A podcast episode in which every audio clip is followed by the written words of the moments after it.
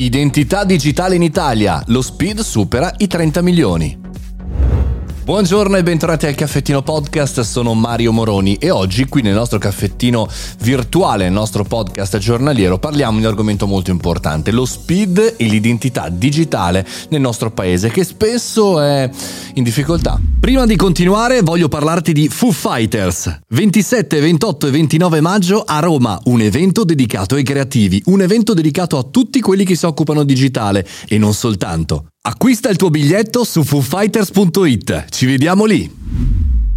Lo speed arriva a 30 milioni di identità digitali in Italia, 30 milioni di persone. Pensate che solo ultimi, l'ultimo anno ha collezionato 10 milioni di attivazioni, quindi tanta roba insomma nell'ultimo anno grazie alla pandemia, grazie a tutta una serie di eh, situazioni e anche un po' di obblighi, cioè perché per firmare alcuni contratti, per fare alcune operazioni devi avere lo speed, per cui necessariamente le registrazioni arrivano. Però il ministro dell'innovazione Colau festeggia e eh, ci dice che stato raggiunto in anticipo l'obiettivo del PNRR, ovvero il Piano Nazionale di Ripresa e Resilienza per quanto riguarda lo SPID.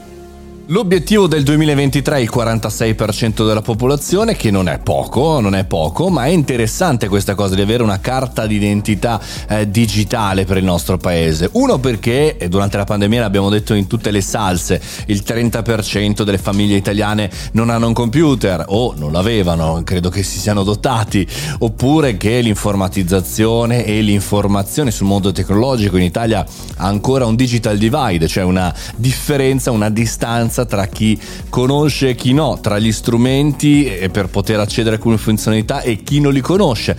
Insomma, mi sembra un buon passo eh, in avanti.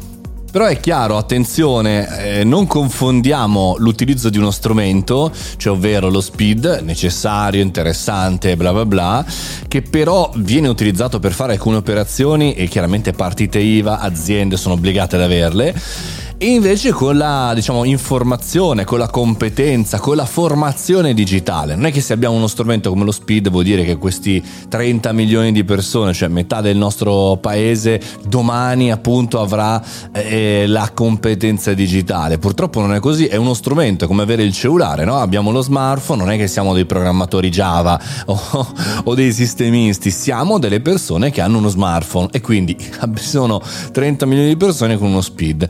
Dovremmo dobbiamo avere eh, diciamo, la stessa veemenza, la stessa forza, non soltanto per adottare gli strumenti che servono, utili e ben vengano, ma anche nelle competenze, nelle formazioni, perché altrimenti insomma, è come avere la possibilità di andare sulla Luna, ma in realtà non conoscere neanche come funziona il sistema solare. Insomma, competenze e formazione, strumenti e formazione vanno chiaramente di pari passo a braccetto. Speriamo, speriamo, io chiaramente sono qui per aggiornarvi giorno su giorno giorno, numero su numero e opinione chiaramente su opinione.